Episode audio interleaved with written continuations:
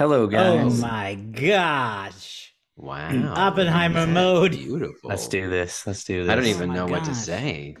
Yeah. I don't know how you did the black and white. Wow. Oh, it's a filter, baby. It's a filter. Oh, excuse me. It is a filter. I have used it before. Wow. Yeah. Now, I thought, you know, get in the spirit a little bit. Unfortunately, I don't have a cool fedora, nor do I have a pipe. Or an atomic bomb. I'm going to use a spoon. We need Andrew here for the fedora fashion. He was always king of the fedoras. Anyway, I will let you know, this bit has a shelf life because it is hot in Oklahoma right now. True that. You wearing that full suit for the podcast listeners. Oh, like I said, out here saying Back to the Future, man. That's all that's what I'm talking about. I'm wearing a Buc-ee's shirt. Buc-ee's. There you go. I was in Texas. Everybody loves. Not long ago, didn't have it. Didn't make time for Buc-ee's, unfortunately. It's good, pretty good. It's a grocery store. What is it? You know, it's technically like a gas station, convenience store, but it's big enough. That's where the gas station is headed. You know, it's headed towards being a restaurant that happens to have gas. Yeah, I get that. Gotta be honest, I'm kind of liking this black and white filter. I feel very cool. Looking good, man. You're looking very I don't know, snazzy. Yeah. I wasn't here for our Barbie episode. Can I give a quick review of my take of Barbenheimer? Is that okay? You have some defending to do at this house, apparently. My wife. Oh, do happy. She saw your rating, not happy with it. Well, you know, it went up a little bit, so I will talk about it because go ahead. The first time that I watched it, loved it. Agree with everything. Great movie. So funny. Had a blast. But I walked out, unfortunately, the way that I am, and I own it, a bit cynical. And I struggled to get over some of the cynicism that I felt in the watching of the movie because my issue, what didn't come with the movie itself, but the reality that we live in, right? So all of the critiques that were there of everything were spot on. I agree with it. But in the end, I also walked out going, Mattel knew what they were doing. They're going to boost their sales. They're not going to change anything. They're not really going to do anything. And so in the end, did this movie do anything? It critiqued it well, not critiquing the movie. It's more just the reality that we live in. And so that cynicism was there. I went and saw it the second time, and there was no cynicism there. Great, hilarious, fantastic. But that first time, it really kind of sullied the watching just because of that cynical aspect, and that's on me. I have no issues with that, but that was my first take. Upon obviously second viewing, without the cynicism, movie still was fantastic. Everybody was great.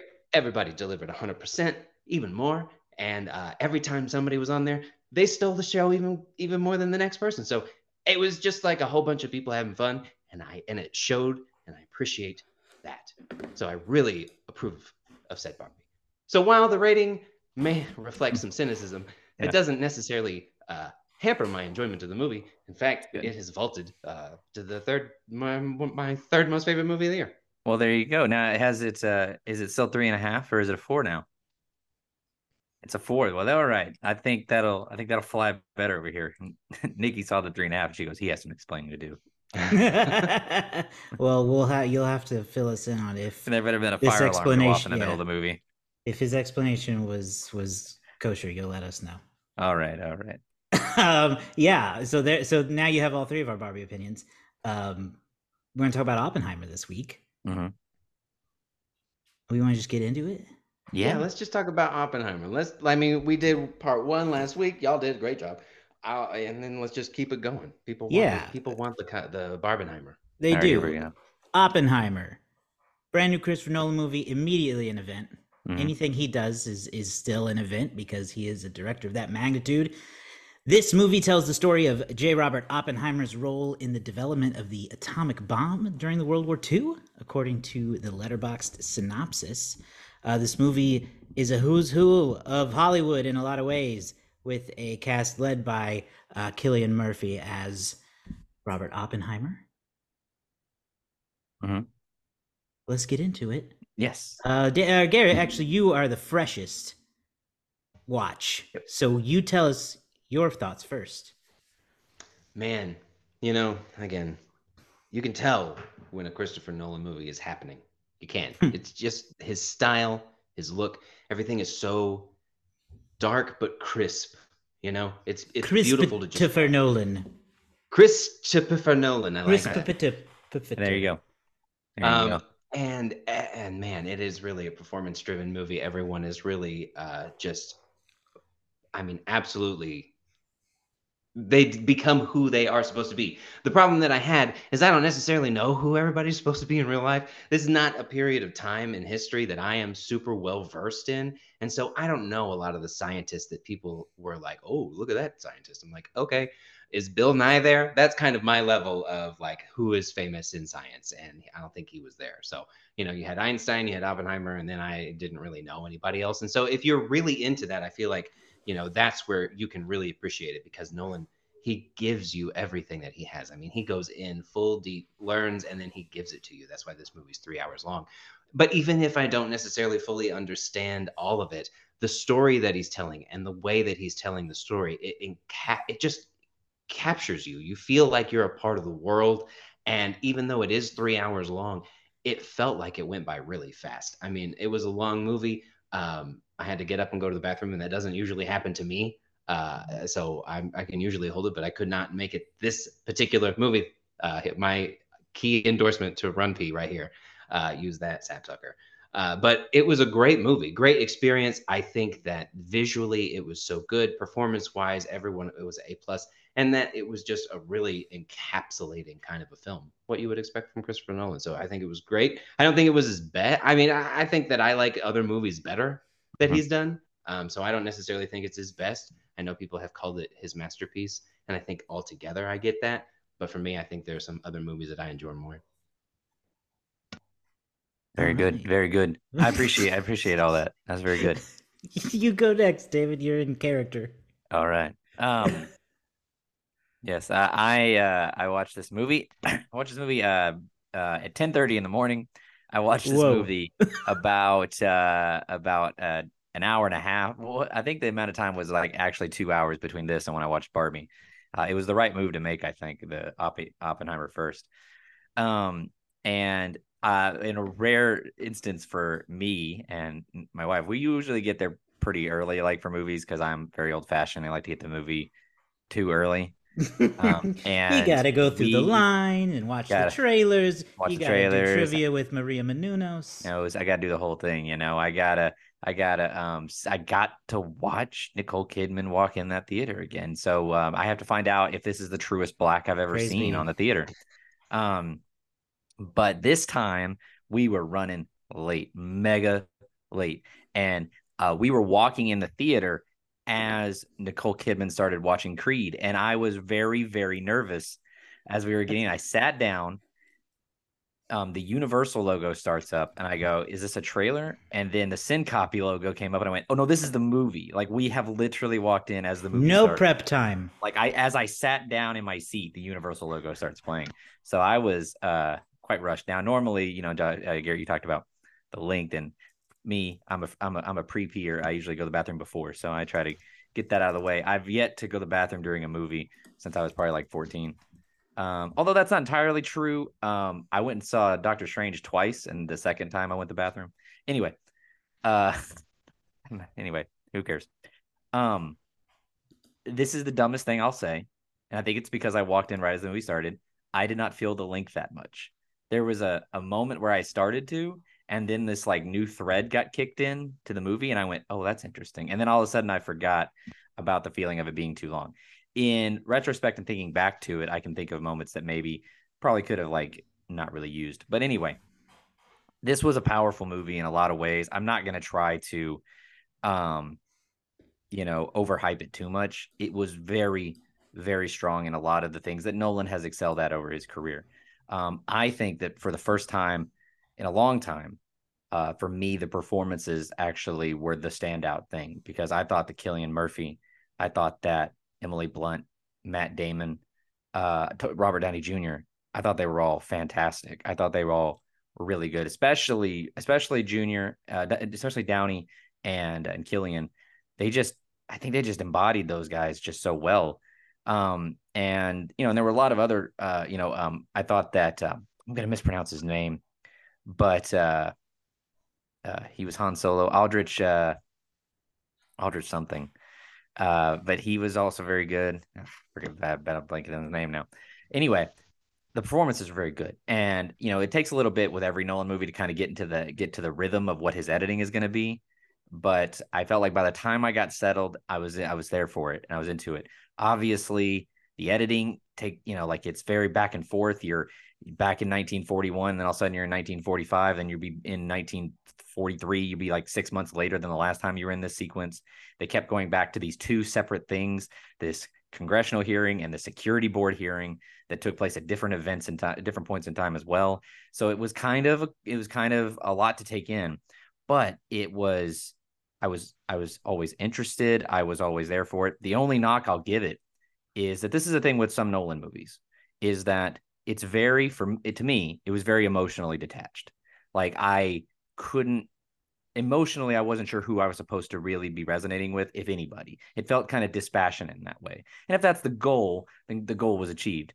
But movies like Dunkirk by Nolan have had that problem for me.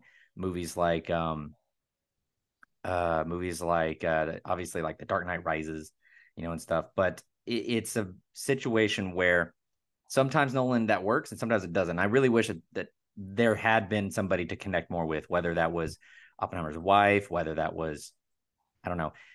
More so, it just felt like I was giving a glimpse of what Oppenheimer felt, but not really seeing it reflected on him that much. He just seems stressed for a lot of the movie. Anyway, it was a very good movie. Obviously, there's a lot of different conversations that have come out of it about Oppenheimer himself, about the use of the atomic bomb, of the what were the intentions, what did they think was going to happen, all that kind of stuff. And we can get into that here in just a minute if you like. But I really enjoyed it. I agree with you, Garrett. It's not going to be my new favorite. I think it's an incredibly well-made film. But I think it's I would be feel comfortable putting it in my top five for sure. Anyway, that's my boilerplate to start off with. Josh, what did you think? All right. A lot to pick apart in these. Great movie. I love the movie. I'm going to come out first and strongly disagree with David on needing or wanting a character to emotionally resonate to, and that is because I believe everyone in this movie is a bad person. And so I'm not even joking. They all are responsible for the death of 200,000 people. I don't think the intention was for you to feel for anyone, especially Oppenheimer. You're supposed to see his perspective and all that and kind of see the weight of it. But I think Nolan kind of steers himself towards stories like that anyway. But I would have been, honestly, I would have been disturbed if I walked out of this rooting for Oppenheimer. Well, maybe not. I don't necessarily mean Oppenheimer. Who else could it be in the Oppenheimer? I don't necessarily mean I have to love someone. I mean that, like, I guess what I'm saying is, like, I didn't feel like any emotional reaction to him. He felt like the whole thing felt so cold and so, like, pulled back that, like, I didn't hate him necessarily any more than I did when I walked in, or I didn't love anybody, or I didn't pity anybody any more than when I walked in, really. Right. Does that make sense? It does, and I think that might be by design because of how much of a controversial figure Oppenheimer is. He's such a controversial figure. It's hard to say whether he should be hated or admired. Mm-hmm. But I echo a lot of the things you guys said about the cast. Great cast. I thought that a lot of them really disappeared into their roles in ways that I thought was kind of impressive, because it's almost exclusively A-list actors, I feel like. And there are two who I did not know was them until the credits rolled, and it was Josh Hartnett and Gary Oldman. Yeah, Gary Oldman. Yeah, that was an incredibly cool short role. Garrett, did you know who Gary Oldman was? Was he Truman? I had to think about Truman. That. Yeah. Okay. I saw your reaction. I had to go through the Rolodex of who could he have possibly been? Oh no, I had no idea that was him. And then who was Hartnett? Because I felt like this whole movie, I was like, is that Josh Hartnett? But yeah, Josh Hartnett was the kind of more conservative professor that worked with Oppenheimer, and they kind of this short blondish hair. But they ended up, they worked together through the thing, I guess. Yeah, I didn't even recognize them till the credits rolled. So good for them on that. And then, you know, I had to laugh at this because there's really two parts where Rami Malek pops up and it's so small and he speaks no words. And I was like, this man ain't going to be in this movie and not speak any words. Right. So naturally, he has a big part in the end. And that's the only part where I was like, okay, I could see through the celebrity a little bit. Right. I knew he was going to speak. Yeah. He's going to say something at some point. Oh, and then how have we not mentioned David Krumholtz yet? David Santa's Krumholtz. That was the one I thought you were going to mention. I had forgotten about Oldman as Truman.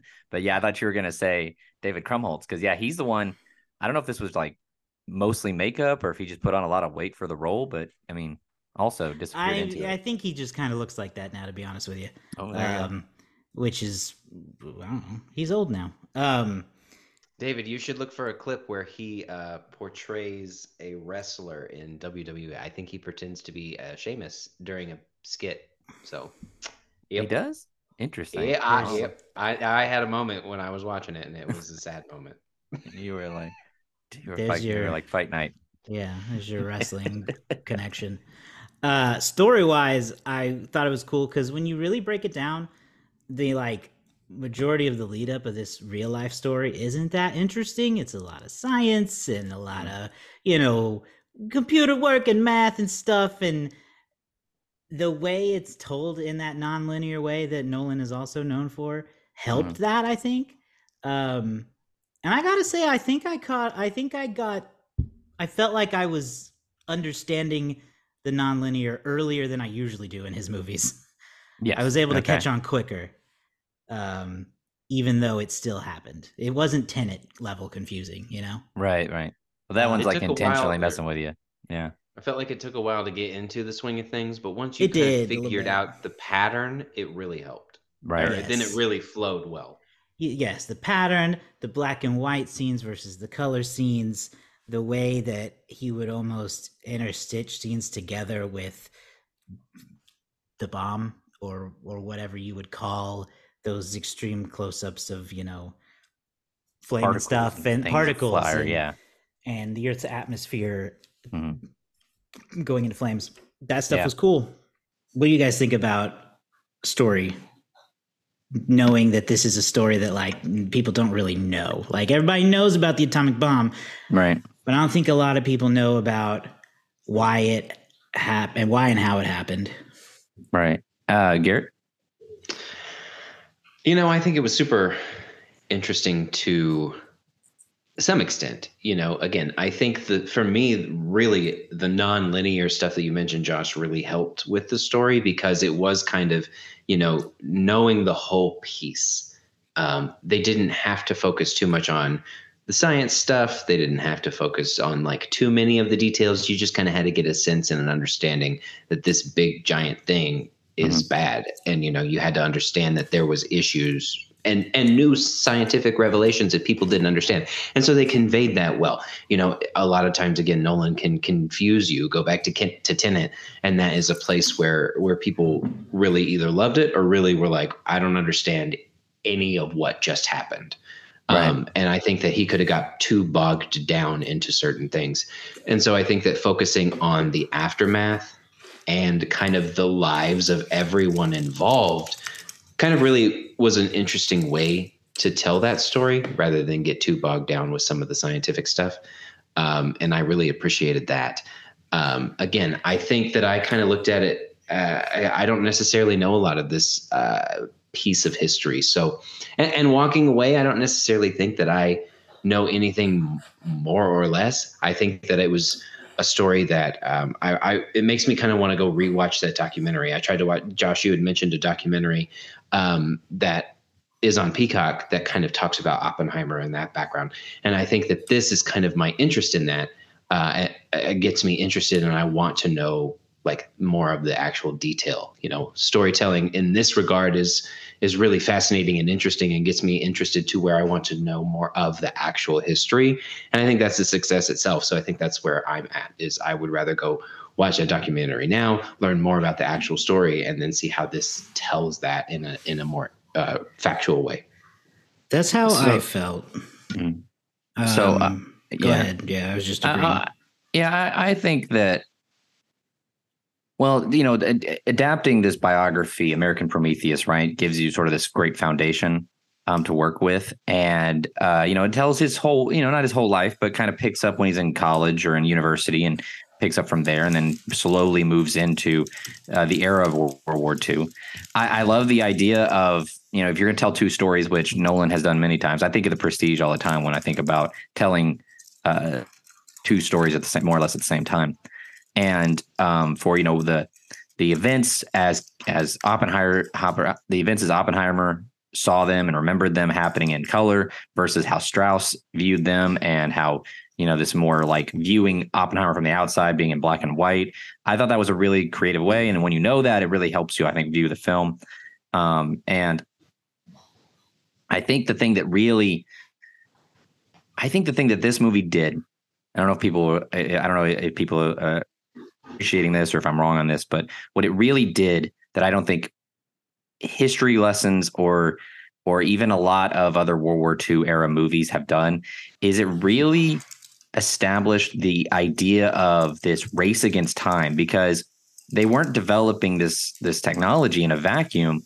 The Nazis were developing this technology. And so it was like, we have to get this before the Nazis do. And you know, clearly, and they illustrate a little bit in the movie that, you know, the what they were hoping is like, we can beat the Nazis at this, and we'll have it before the Nazis, and we can, you know, in theory, use it on them. You know, I think objectively the biggest bad guys of World War II and history, probably, you know, the Nazis, and that idea of like, you know, racing to get this, and at the same time, there's all this. Turmoil, or not really turmoil, but all this pressure on them to keep it secret, to not let the Russians find out. And apparently the real life story about this is that the Russians did know. I mean, they had insiders giving them details all along. And supposedly this is what some have said, is that Stalin knew before Truman did that this bomb was being developed. So like the idea of like all of this pressure on them to develop this thing, to beat the Nazis, I think it illustrated that very well, this race against time, when they find out that through their intelligence that the Nazis have made a wrong turn, that they've started following a different thread to get this thing achieved, and they realize, oh gosh, we already thought about that and figured out it wouldn't work. They're doing the wrong thing. We have a chance.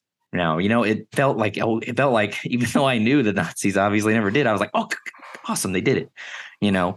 So the race against time was very interesting. I think that helped a lot. And then once you get to that moment, once you get to that Trinity explosion, for things to kind of shift, and now it become this, you know, how the government was turned against Oppenheimer and the scientists, and how it was. You know, this movie is also a movie about, you know, right-wing leaders coming down on the idea of communism and the Red Scare, and coming down on the idea of radical left-wing policies. You know, this is not, you know, Oppenheimer, despite what, you know, I think people want to think, was not like some crazy, you know, super pro-war, you know, right-winger. He was a guy with very sympathetic communist ties, developing this thing because he was a Germanic Jew who escaped, you know, the events of World War II, or middle of the war events of World War II. I may have timeline wrong there, but you know, that's a very interesting. Those are very interesting details that have been kind of lost over time, and so yeah, I don't know. I thought that the story was well told in that respect. Mm-hmm, mm-hmm. There's a lot I didn't know. I didn't know how much of a race this was in real life, and I didn't really know how big of the stakes actually were. You know, There are moments in this movie where the characters are talking about, you know, the idea of what would happen if the Nazis had atomic bombs first, or if the Russians did. And from our standpoint as Americans, we can say, oh, that would be horrifying and would have changed the tide of world history if either of those countries did it first. And then just the idea of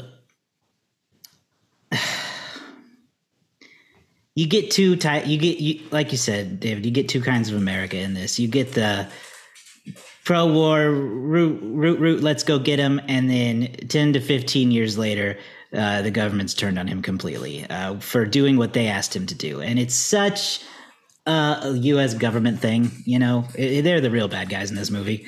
They're the meme of Eric Andre shooting someone and going, it's like, he why did you make that bomb? Right. Now we're bad. Yeah. Yeah. How dare you make that bomb? No, for sure. Yeah. For sure. It is. There's a lot of other comparisons in history too. Skull fuckery of Robert Downey Jr.'s character. Yeah. Just trying to wreck lives at the end.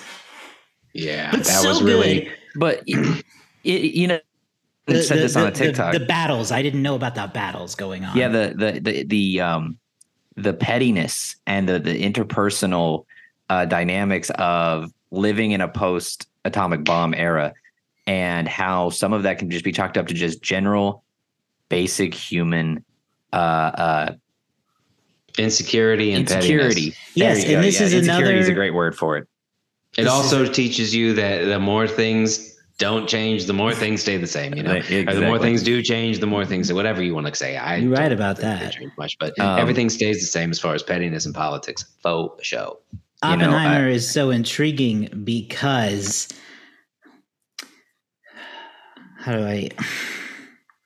he is responsible for creating at this time the world's most powerful weapon that was then used to kill hundreds of thousands of people.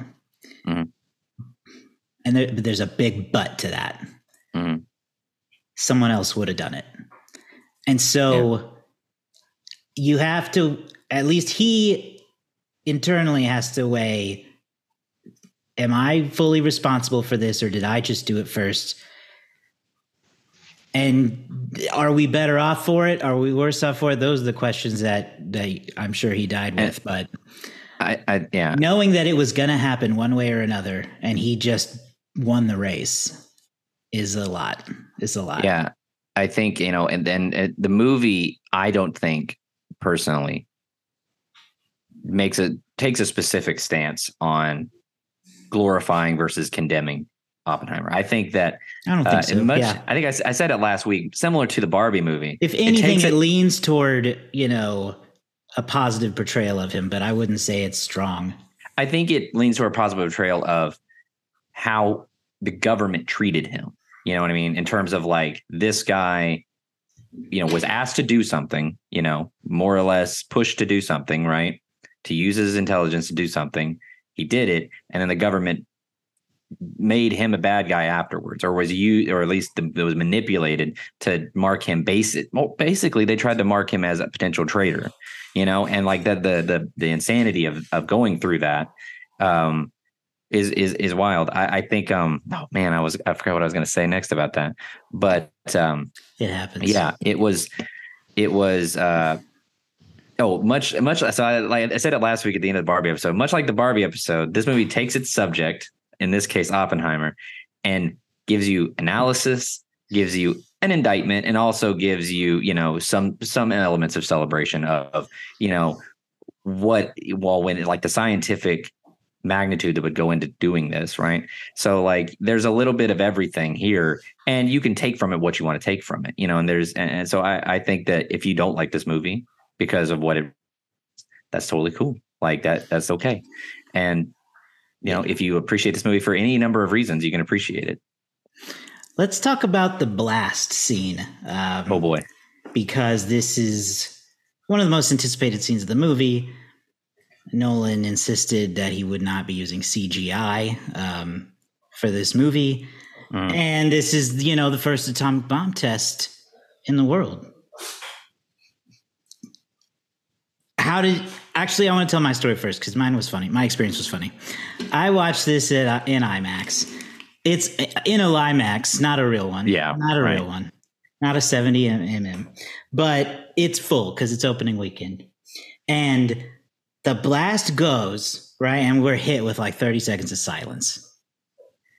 When the blast goes and the silence hits, a small child in my theater goes, "Nothing happened."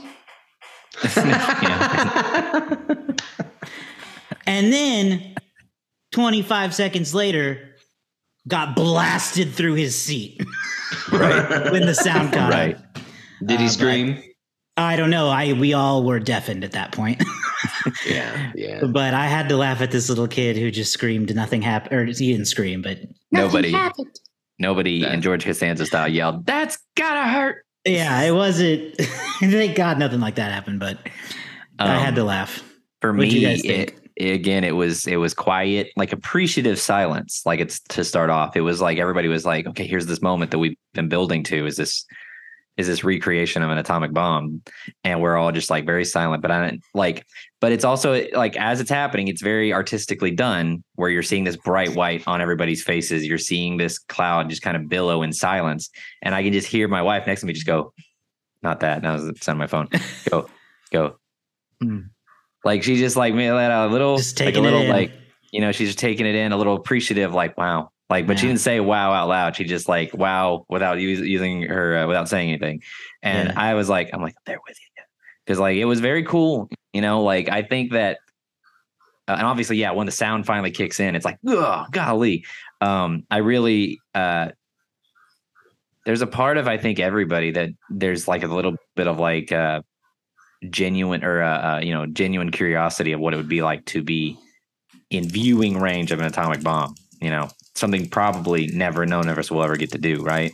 The idea of sitting there, laying on a little mattress, you know, and it's like everybody, when the light goes, you're going to see the light on the hill.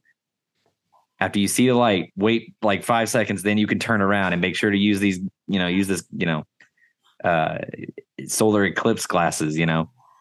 That's what it made me think of. Anticipation of that must have been so, it must have been so cool. I mean, I think that scene does a good job of giving you some tension because of Josh Peck, honestly. Right. And his hand, his beautiful, beautiful hovering hand over the button that is supposed to set the bomb off. The countdown of that and his hand just shaking across the button. You know, I felt that. It was very tense. It was very,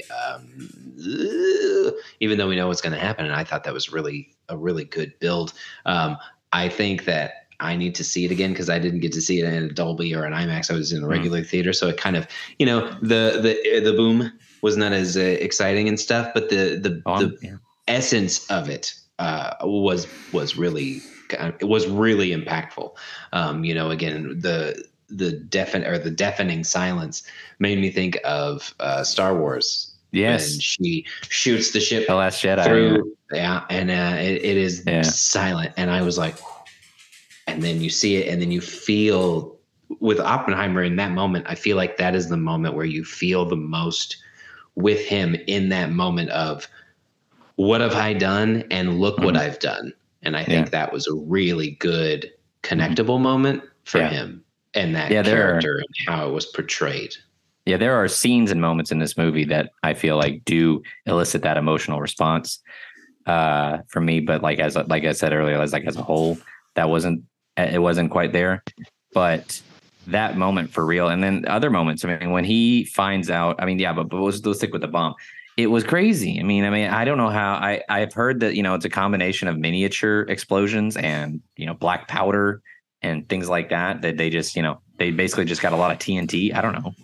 I really expected when they said they weren't going to use CGI. I was like, oh, they're going to do like paper mache. Just that's how Wes Anderson would do it. He would just have he'd make like a paper mache bomb and smoke cloud, mushroom cloud, just put it in the distance.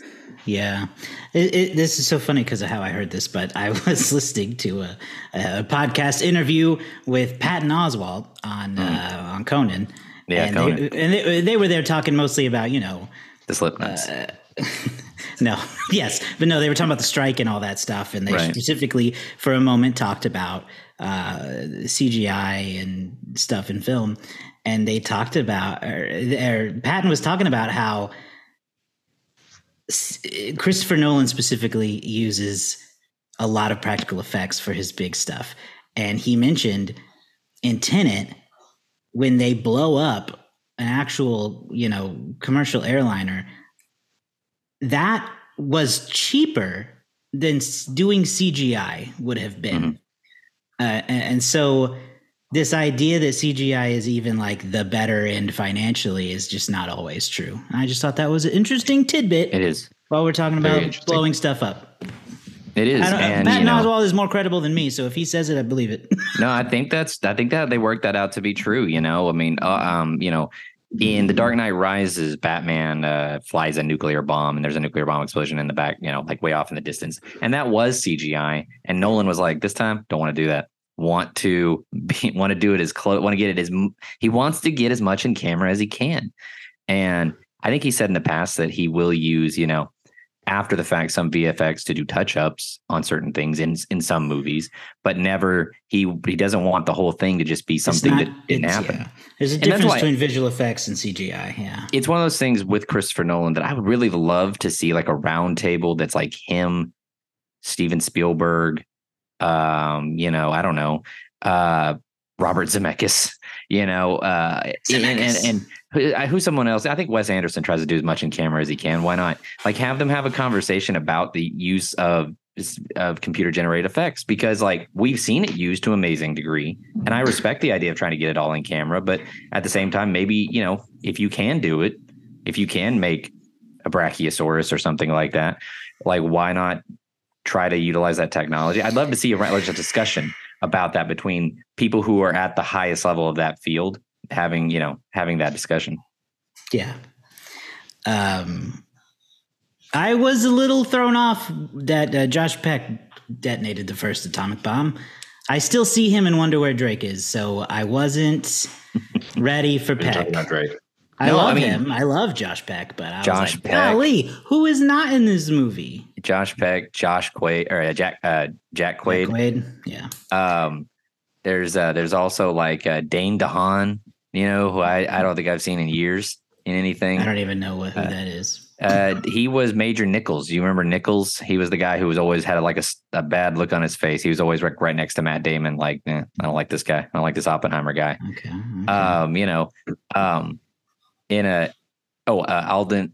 Ehrenreich. That was what I was trying to think of earlier.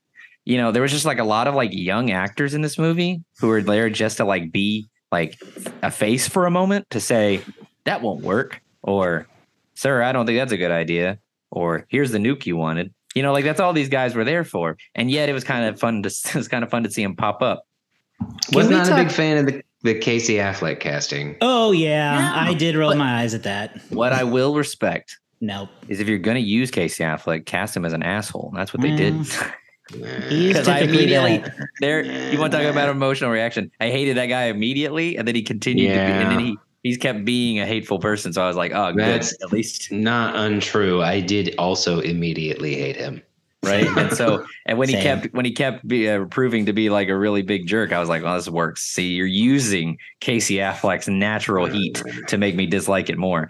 It's like when you, Gary, you'll appreciate this. It's like, you know, back in the day, if they wanted to get someone to cheer for a good guy, they put him in a match with Sheamus, because everybody hated Sheamus in like 2010, and I said 2010. Yeah, I like to do.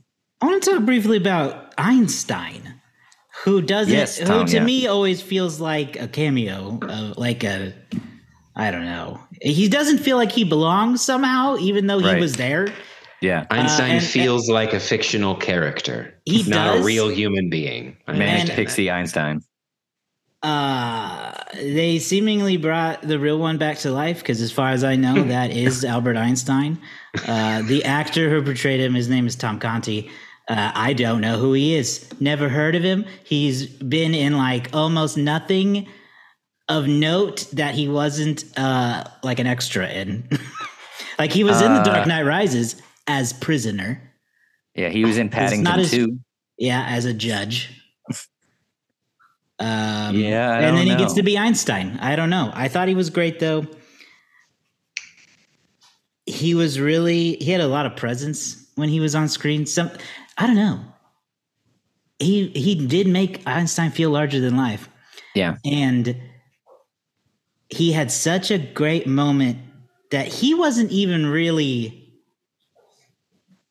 necessarily a strong part in, but at the end, when it's finally revealed what Oppenheimer said to Einstein, like, it moved me. I wanted to say it blew my mind. It didn't blow my mind, but I was like, I forgot about that. And now I'm back to it. But it was this great moment where it is this revelation. And I think Alden gives one of the lines where he says, maybe they were talking about something more important than you, right? Because Robert Downey Jr.'s character basically sabotaged Oppenheimer for Louis Strauss, basically sabotaged Oppenheimer for this perceived slight that he had turned Einstein against him, had turned the scientific community against him. So in return, Strauss turned the U.S. government against Oppenheimer. And it perfectly encapsulates this idea of mutually assured destruction that, you know, because I believe you are going to do it first, I'm going to get you before you get me. And but it's all in his head, you know, it's all, and that's what it's always going to be. Anytime if nuclear holocaust ever goes off, if we just start, it's going to be because we think this is about to happen. We think we have to make the first move. And it's such an interesting way of encapsulating that idea. I think the biggest success of this movie, again, is that it gets you talking about like big conversations in some way, shape, or form. You know, whether it's, would you build it? Would you drop it? Ways and pros and cons. Was it worth it? Who's right? Who's wrong? Government's always bad. Don't forget that. Government's always bad in certain situations, but don't necessarily trust them. But also don't believe the overly conspiracy theories, but then sometimes it turned out to be true. There's a you know, you can go a bunch of different ways after walking out of this movie. Woo. Yeah. My question, I still have a couple things I want to get to, but we do need to start to wrap up the movie conversation. But why couldn't they drop it on the coast and make it a warning shot? That still is like, to me, when it was presented, I thought, yeah, that seems like the obvious choice. But, I agree. I think, and then when they avoided Kyoto just because it is the vacation spot of a wealthy American politician, I fully believe that. So fun detail there. The scene that portrays that whole scene is taken from it's a matter of public record, and it was, you know, unclassified decades ago, right? So you can read, and it's the exact, it's everything everybody said in that room is properly attributed, except that line.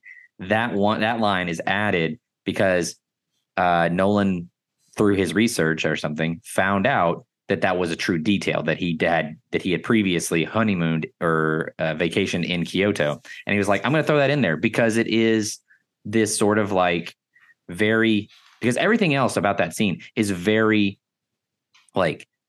It's very military, you know, this would be the best option here. Well, I think this, well, I think that. And that little thing at the end is like one little human detail, one little human element of let's not do that. And he chuckles about it, you know, it's very like, you know, so it adds that level of like, oh, these guys really were a bunch of suckers. Like, I don't like these dudes at all. But yeah, I mean, I agree with you, Josh. Why not drop it, you know, in the Japanese Ocean and be like, you want this somewhere closer, or maybe find the least populated area in Japan you can find or something, and where it's going to do the least, you know, well, that was the thing, is they said something like that. There were no military targets that were big enough to make enough damage. They wanted more damage. Right. So it's, you know, it is a, I mean, honestly, it's a daunting idea to even be presented with, especially, you know, like for many of them, I kind of wonder, they had video back then, they recorded it, everything, obviously, but like how many of them actually knew like just how bad this was going to be? And like, what was the, you know, like they don't really illustrate how many people really knew what we were about to do. Right. Because nobody did, you know. And they talked about warning, like sending Japan, you know, like dropping flyers and warning people, get out, because this is going to be really bad. And I don't know, you know, it's such a daunting idea to even be presented with. Let me ask you both this question that somebody else asked me after seeing it that I didn't even think about at the time. Do you think the movie should or should not have included some kind of depiction of the destruction and the human toll? I don't, personally. Okay. Because, again, most of it is from Oppenheimer's point of view. And since he didn't witness that event, it wouldn't be seen now. If you wanted, you would have to portray it from someone else's point of view, right? But I also think that, we don't need it. We know what happened in that regard. All of this other stuff is the details people don't know. Everybody has seen photos for decades of what the devastation looked like. And I think it would have been too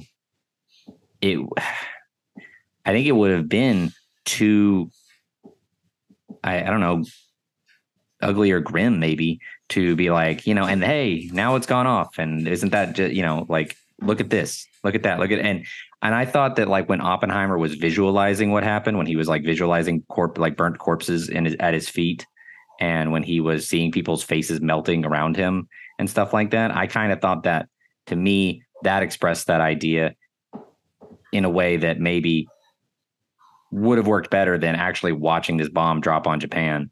But maybe I'm wrong. I don't know. I didn't need to see the actual drop on Hiroshima.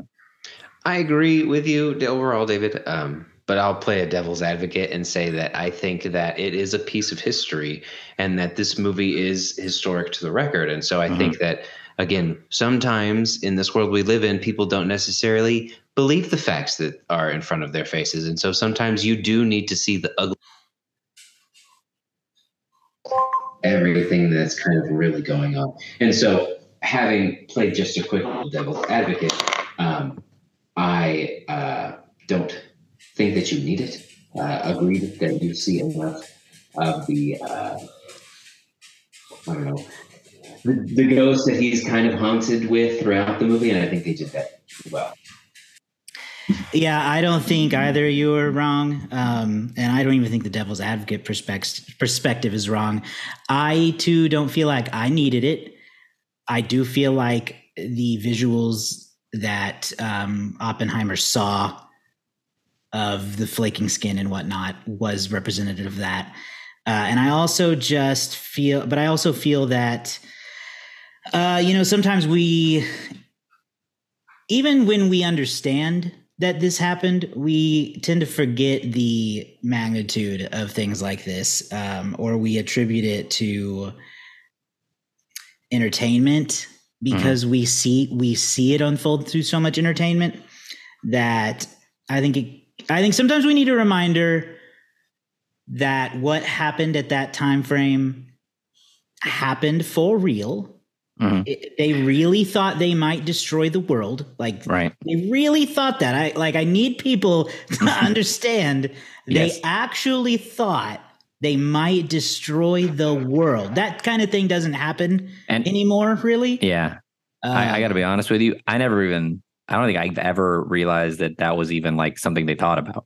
Right. For that to even be a remote possibility. When they explained it, I was like, oh, okay. That sounds plausible, and technically it is, but I think they've discovered since that it wouldn't be possible with what they didn't know. They were doing. They thought that it was entirely possible that the bomb would ignite the oxygen in the atmosphere, and that does sound plausible to me. Mm-hmm. So I do think it's good to remember that those things can happen. But also, I think that because this is a film, right? I think there would be I think it's possible to think there would be a feeling that if you showed the bombing of Japan, that was being used for entertainment. No, I agree with that too. I think that's why this was the right. Seeing the Trinity explosion is kind of entertainment itself, because that real footage does exist, and it is, awesome and awful in its depiction of what's happening. And I think you get that here too, and you can be in awe of the magnitude. Excuse me, of this explosion. But to actually see it hitting Japan would feel like we were all enjoying it again. We're going to drop the bomb again. Here we go. Right. And like I think that's a risky run if you show it in that way. Yeah. To lighten up the mood a little bit as we steer to the end of this, I just have to say the most intimidating scene in this movie and the most intimidating person to me in this movie was Florence Pugh making, and hide your kids if you're listening, if they're listening to this, when Florence Pugh made him read the "I am become death" quote while she was on top of him in a carnal manner. Mm-hmm. I was like, oh, she's scary. Right. Yeah, it was. And it was how I expected to hear him say that quote. So I this is why I had to tell my mom. Nervous chuckled a little bit. My mom, I told her I was like, we went to Oppenheimer, and she goes, oh, how was it? She was like really interested, right? And I was like, oh, it was great. I don't think you'd like it. And she looked at me like, why would you say that? You know, like, do you know how annoying that is as a sentence? Oh, it was great. You wouldn't like it. Yeah. What does that mean? I was like, well, there's like two primary women in the movie, and one of them is topless for like 90% of the time she's on screen. And I don't feel like that's my mom's vibe at all. In fact, I know it's not my mom's vibe at all. But Florence Pugh was... she commanded this every scene she was in. I think all four of them, and Emily Blunt was also really good in this movie. She had one of my favorite lines in the movie, which you can pull out if you're someone who is critical of J. Robert Oppenheimer. Pull out this quote from Emily Blunt where she says, "You don't get to commit a sin and then have everyone pity you." Like it was this. I mean, every scene she's in, she brings it. I wish she was in the movie more. I wish we did get more of her specific relationship with J. Robert Oppenheimer, because she is this one, she's a great actress, and two, it's a really interesting role of being the wife of this man. Like, how does she handle all this stuff? Mm-hmm. So I want to praise her as well. I feel like it's this thing though that, you know, again, Christopher Nolan movies not necessarily known for strong female characters. Not at all. So, you know, again, that is one critique that I think continues here is while they are on screen and they do command the screen when they are there, you know, you don't get much from them. Emily Blunt does a great job, and she's in this longer than Florence Pugh, and Florence Pugh does a great job, and they're both, again, they do stand out. There's just not much else there for them or any other women in this movie, really. You're 100% right. Nolan has never been very good at writing women. You know, to be full characters. Most of the time they are wives who get killed or moms that get killed, or they are some variation of a person who's there just literally to be a prop for the guy she's with, you know, and that is an unfortunate element. It's up there with my, dream. I just want to see what it looks like, movies for directors. Like I want an Evil Dead style horror movie from Steven Spielberg. I want a kids movie from Quentin Tarantino, and I want a female-led film by Christopher Nolan, just to see what it looks like, because they might all be terrible, but I just want to see what those look like. Anyway, Josh, before we wrap up, I do want to praise one other person who we haven't talked about too much, which is Matt Damon, because he was great. He was a breath of fresh air as soon as he came in. Matt Damon's been quietly killing in the background for a while now. We said this in Air. We didn't, because we didn't cover Air, but we said it privately behind the scenes. Yeah. Talked about it in our mid-year review. We did talk about it in that. You're right. That's true.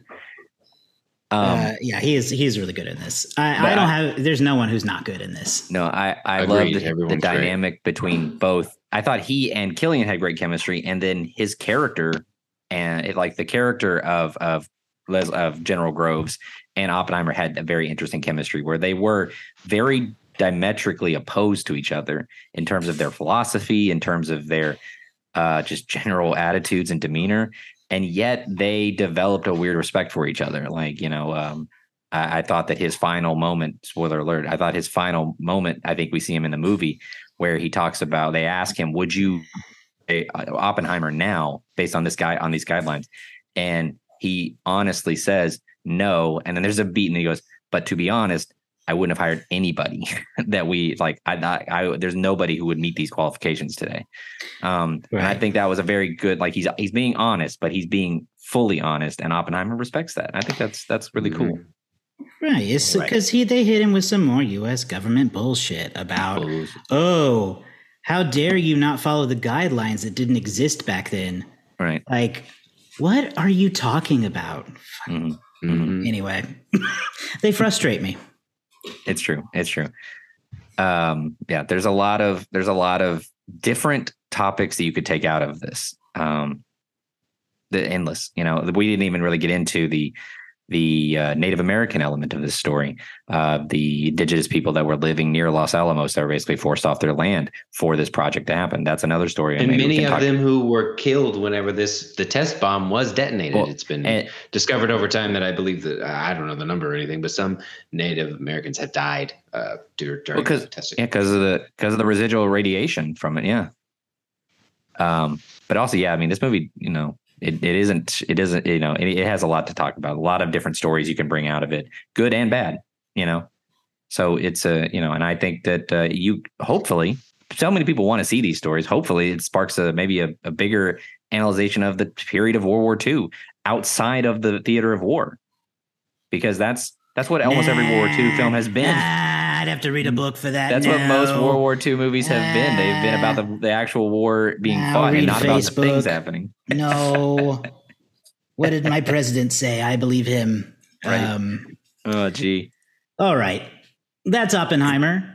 Let's shift into this movie's historic box office haul, fresh after talking about Barbie's historic box office haul last weekend. Yeah. Do you want I'll give a little update about Barbie too, if you like. A mini Barbie update would be good for the Barbenheimer fans. All right, we'll lead off with Oppenheimer itself. So the movie of Oppenheimer opened in the number 2 spot, $82.4 million, which is a very solid opening. 35 million of that were in IMAX, just in IMAX movies. IMAX theaters. It opened at 98 million internationally and 180 million worldwide. I don't normally do this, but I'll throw week 2 at you as well, just because that's where we are right now. We're in week 2. And the estimates right now is that Oppenheimer's second weekend, it drops 44% to 46.2 million, just behind Barbie at 93 million, which is a very high second weekend, not the highest. But Josh, you asked earlier about second weekends, and from Gitesh Panja, who I've had you, we both follow. Golly, I hate X. Get off it. Okay, well, I can't read that stat anymore because X is wanting me to verify my phone number. I don't see his work anymore because I don't use that app. I know, I need him to go to Threads, man. Yeah. Anyway, Barbie, like the 7th highest second weekend ever, I believe, was the number. Also opening this weekend was Haunted Mansion at 24.2. Sound of Freedom still out there. Did you see it? Did you go see Haunted Mansion? No, I just have the least amount of desire in the world, and I don't even know who at Disney was like, let's try that again. I'm interested to go see it, but I unfortunately am going to wait probably till later this week. I just felt like it needed to be knocked down a peg. That's all. Well, it's already been knocked down a peg. It only opened 24.2 million. Nobody wants that friggin' movie. Oh man, that's too bad. I disagree with that. I support anything with Lakeith Stanfield in it, so I like Lakeith. It's not his fault. He's got a great cast. It does have a great cast. Yeah, and then number 5 is Mission Impossible: Dead Reckoning, Part 1, with 10.7. That's for this here, the second weekend. Here's some other little stats for you. It is the highest rated R-rated opening of 2023 so far. It's the 11th highest R-rated opening of all time, which is pretty big because that's been a category, the R-rated films, that has really changed over the last, I would say, 10 years. Because it is the second highest rated non-IP R-rated opening. Most of them are like Deadpool, Logan, some other recent superhero related R-rated films. So it's number 2 that's not based on something. Number 1 is obviously Passion of the Christ. And I would say that Jesus has a slightly bigger built-in audience than Oppenheimer. It's the 16th biggest open ever in July. It's the 3rd highest open for Nolan's career, only behind The Dark Knight, The Dark Knight Rises, and I believe, what was the other one? I don't know. It doesn't matter. 3rd highest opening. Behind Dark Knight and Dark Knight Rises. That's the 2. Anyway, this is a really interesting stat coming off of today. Oppenheimer is the first R-rated film to gross $10 million in 10 consecutive days. 10 million or more in 10 consecutive days. And that's a pretty big, that's actually a pretty interesting deal. because most of the time R-rated movies, they don't, you know, they don't really do that. And it's the only one to ever do it. Like even all those other movies I just named. If the legs hold out and if the Barbenheimer craze continues, this may pass The Dark Knight as Nolan's best film in the United States. Globally, we'll have to see if it can do it. And now I'll give you a couple little stats that came from the other week. Barbie and Oppenheimer together, the Barbenheimer effect, led to the fourth, I believe, the fourth best overall box office weekend in history. The only other movies, the other weekends that were ahead of that were the weekend that Avengers Endgame came out, the weekend Avengers Infinity War came out, and the weekend Star Wars The Force Awakens came out. So Barbenheimer manages to get up there in the neck of the woods with those big films. And you remember, all of those films had tremendously long years in the making kind of things going on. So just amazing. Currently, Oppenheimer sits at 174 in the US, 220 million overseas, and 400 million worldwide. It's going to keep climbing. It's currently the 9th biggest movie of the year. Barbie is currently the 3rd biggest movie of the year. And it will very, very quickly. I'm sorry, 4th biggest movie of the year. It's going to pass Guardians of the Galaxy tomorrow. It's going to pass Spider-Man Across the Spider-Verse by Tuesday. And then it's got a little bit of a walk, and it'll eventually, I guarantee, I think it's going to pass Super Mario Brothers to be the number 1 movie of the year. And I'd be surprised if anything beats it. I'd be genuinely surprised if anything beats it.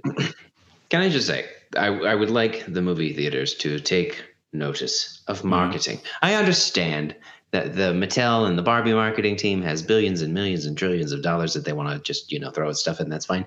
But I think that this shows that counter programming can work together rather than be so dang divisive.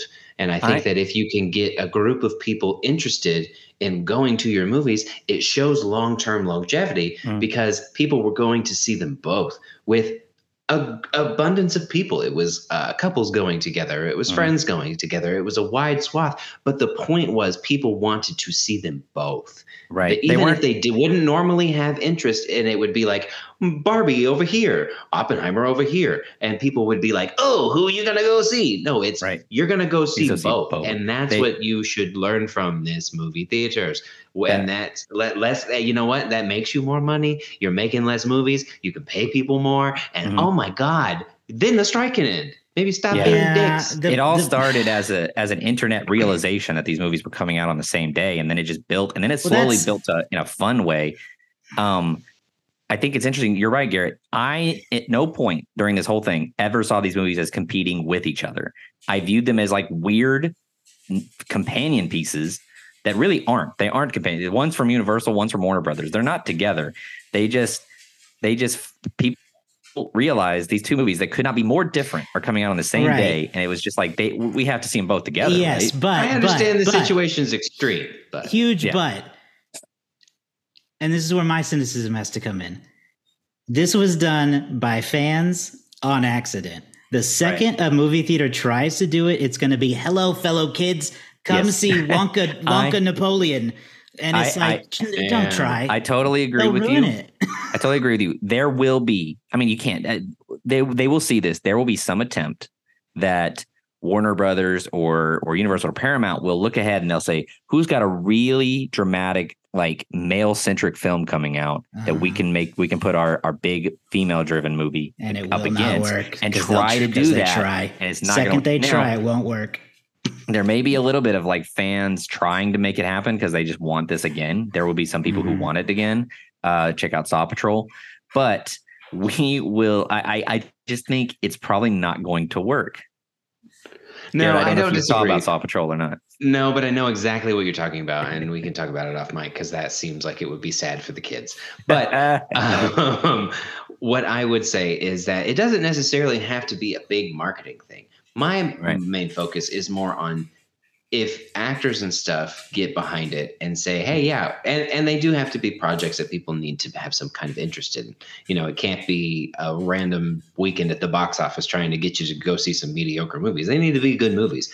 But I don't see any reason why it shouldn't be an incentive to get people to go to the movie theaters in general. And that's kind of more what I'm taking away is the actors of Mission Impossible, of Barbie, of Oppenheimer were all kind of work, even though it did kind of spur something, it showed that if you just say, hey, these really cool projects are coming out, go see this, go see this. You don't have to just go see my movie. There's a whole bunch of programming out there that you can go see in addition to this weekend. It doesn't have to be a me versus them to the top of the box office. It can be, hey, let's try to get to the top three and make bukus of money. I think that's a winning situation for everyone there.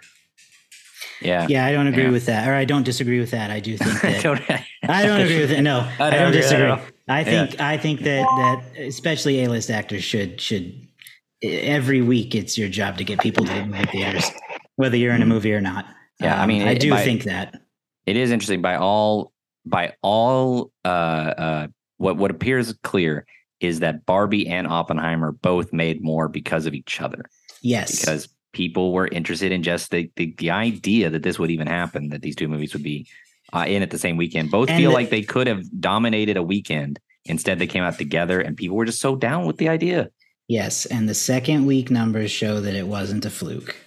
People are into it in record ways. So, well, and some people probably saw, I mean, there were people like me and Josh who did a double feature day, but there are people who probably saw, like Garrett, saw Barbie first and then came back around and saw Oppenheimer the following week, or saw Oppenheimer first, come back around. I know people who have seen both of these more than once already. Yeah, crazy people. Lunatics. Garrett excluded, obviously. Oppenheimer, maybe. I would see Barbie again easily because it was short. Yeah, Oppenheimer is one of those ones where I'll watch it when it comes out on physical and watch it at home. I was like, oh, I can't wait to rewatch The Batman. 2 years later, I finally rewatched The Batman. Yeah, I don't think I have rewatched it. On that note, though, let's go to the Letterboxd game. Now, I have already seen the score, I believe, so I may have to run the game this week. If you're recusing yourself, neither of us will be upset. Garrett, you're not muted, but we lost your sound. Uh-oh. Garrett is muted. I have him muted there. Oh. Yes. Okay. It is still the same. I just checked it. It is still the same. So I'll run the game this week, Josh, if that's okay with you. That's fine. I do have some reviews I'll read through as soon as we're ready, but then go ahead, Josh. I will hand it to you. We got a lot of hype in the Letterboxd reviews for this movie. Both of these movies have gotten a lot of attention in the reviews, a lot of likes. We got a lot of 5-star reviews for Oppenheimer. 5 stars. Now I have become deaf. Destroyer of ears. 5 stars. Nobody told him to Stoppenheimer. 5 stars. A ridiculous achievement in filmmaking. ... Ludwig Gorenson put his entire nutsack into that score. Yes, Ludwig. We didn't mention he is the new Hans Zimmer for Chris Nolan. He's barked on the last few projects. 5 stars. Watching this after I just watched Barbie. Call me Atomic Blonde. No, I like that one. There you go. And then I'm going to end on this one. 4.5 stars. Now I am become happy enjoyer of films. Oh, that's good. There you go. That's a nice. That one's nicer. Yeah. So all now right, I'll give it to you to run the game since you were spoiled. All right, guys. Yeah, the dumbest way too. I just clicked on it and it wasn't even thinking about it. Anyway, what do you think the Letterboxd community, which is made up of many people, critics, fans, people who make jokes, people who make serious reviews, what do you think they have rated Christopher Nolan's 12th directorial film in the year 2023? Well, if I remember right, Barbie was like 4.2. So I got to think we're in that same realm. Let me see. If not a teensy bit higher. We know how hard it is to get higher on Letterboxd, but... Barbie is currently a 4.1 now. I think it was a 4.2 when we reviewed it. So for that reason, I'm going to pick 4.2. Yeah, 4.2 from Josh. 4.5. Ooh. 4.5. Full 4.5. You know, I kind of want you to be right. You gotta go with the Letterboxd community, right? I mean, they're film people. They might be fun, but they appreciate a film, and I think that the Oppenheimer. Well, I don't know. I think they're both high, but yeah, the film bro is very much a fan of Christopher Nolan And many film snobs appreciate Christopher Nolan, although some would tell you he's not even that good. So where will it fall? Well, I can gladly say, gentlemen, that I'm not the winner this week because I already saw it. And the winner is someone who really needed a win.